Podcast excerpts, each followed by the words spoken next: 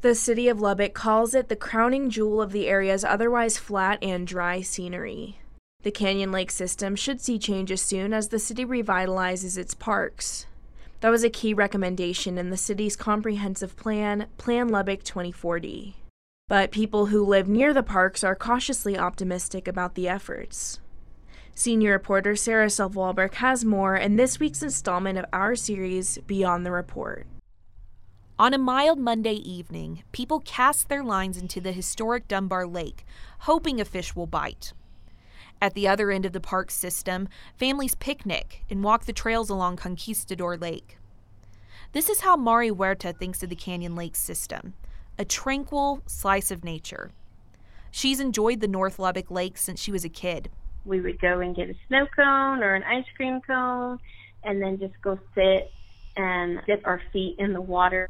Huerta still enjoys the lakes, but she says she no longer dips her toes in. You can't even do that now. The water is so slimy.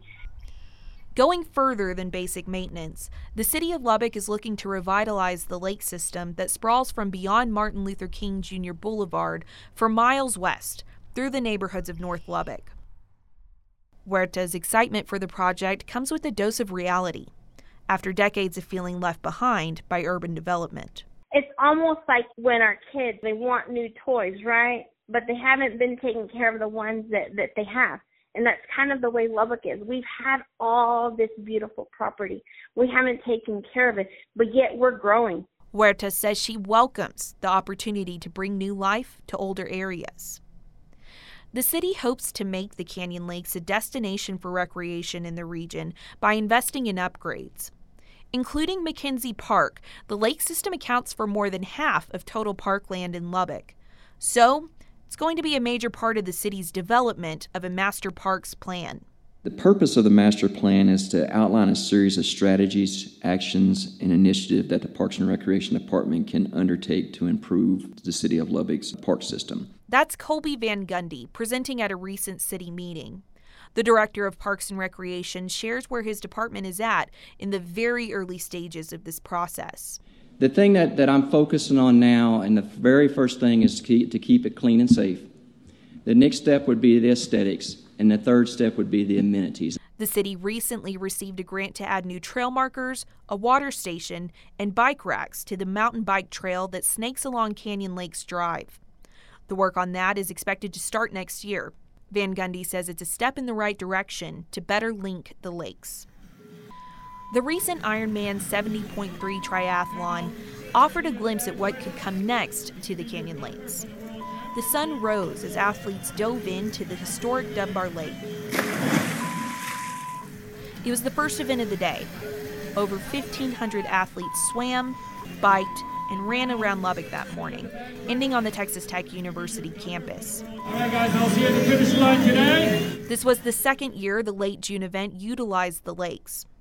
On a typical windy Lubbock day, Mayor Dan Pope says he'd like to see more events like the triathlon hosted at the Canyon Lakes. One of the reasons we want to do this year is that so many Lubbockites never get never get uh, east of the interstate, and this is the oldest part of our community. It's the prettiest part of our community, and uh, it's something that we're very proud of. East Lubbock resident Phyllis Gant says that she has always been proud of the parks but she says she has seen little interest in the lakes near historically black neighborhoods until recently. And she questions why. It's never been cleaned in my 58 years, ever, until they got ready to put canoes in there. And this canyon lake has never been an entity until it became scenery for the leadership. But Gant is in favor of improvements that could boost community pride in the parks.